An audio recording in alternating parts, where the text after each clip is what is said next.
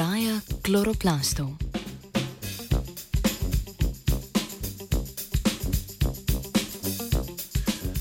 Fotosinteza je proces, pri katerem iz oglikovega dioksida in vode s pomočjo sončne energije nastaja kemična energija v obliki sladkorja.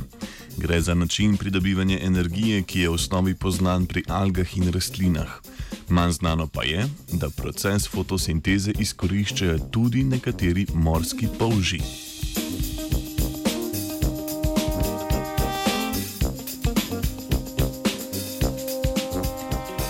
Znanstvenice in znanstveniki so v nedavno objavljeni raziskavi podrobneje opisali, kako morski polži vrste Elizija chlorolitica s pomočjo fotosinteze izkoriščajo kloroplasce alg za pridobivanje lastne energije. Morski polži, ki so bili glavni akteri raziskave, so mehkušci, ki se kot mladi osebki prehranjujejo z rjavimi algami. Fotosintetsko sposobne kloroplaste oziroma plastide alg polži shranijo v svojem prebavnem sistemu.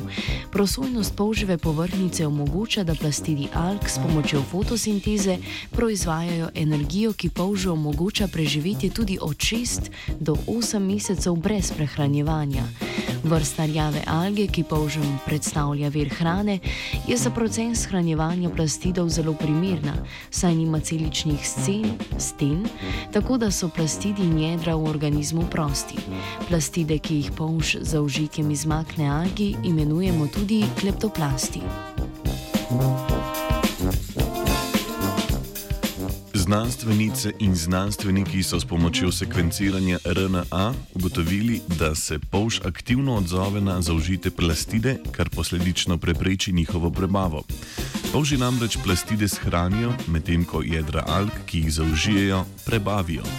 Raziskovalci in raziskovalke še vedno ne vedo, kako morski polž vzdržuje plastide in posledično proces fotosinteze brez jedr alge, katerih glavna funkcija je vzdrževanje delovanja plastidov.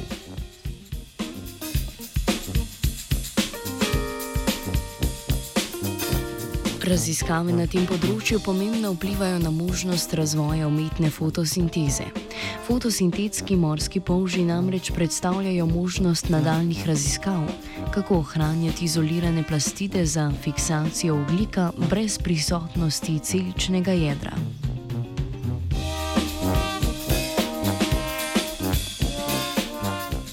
O klorofila polnih polžih in Vegan's Paradise je pisal Sebastian.